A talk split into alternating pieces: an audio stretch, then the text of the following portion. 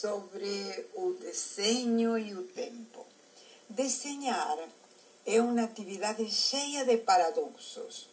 No método Desenhando com o lado direito do cérebro, podemos observar um ganho muito importante no elemento tempo.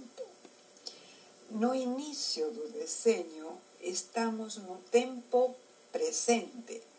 Executamos o desenho lentamente e, à medida que continuamos o treinamento das outras habilidades, transformamos o lento presente en un misterioso y rápido resultado.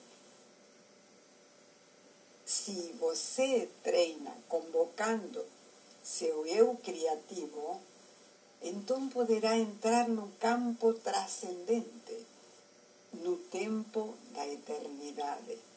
Todos os tempos podem ser visualizados e vivenciados ao longo das aulas do módulo básico de desenho. Venha vivenciar a magia do tempo. Experimente. Ligue para nosso WhatsApp 22 98818 7693.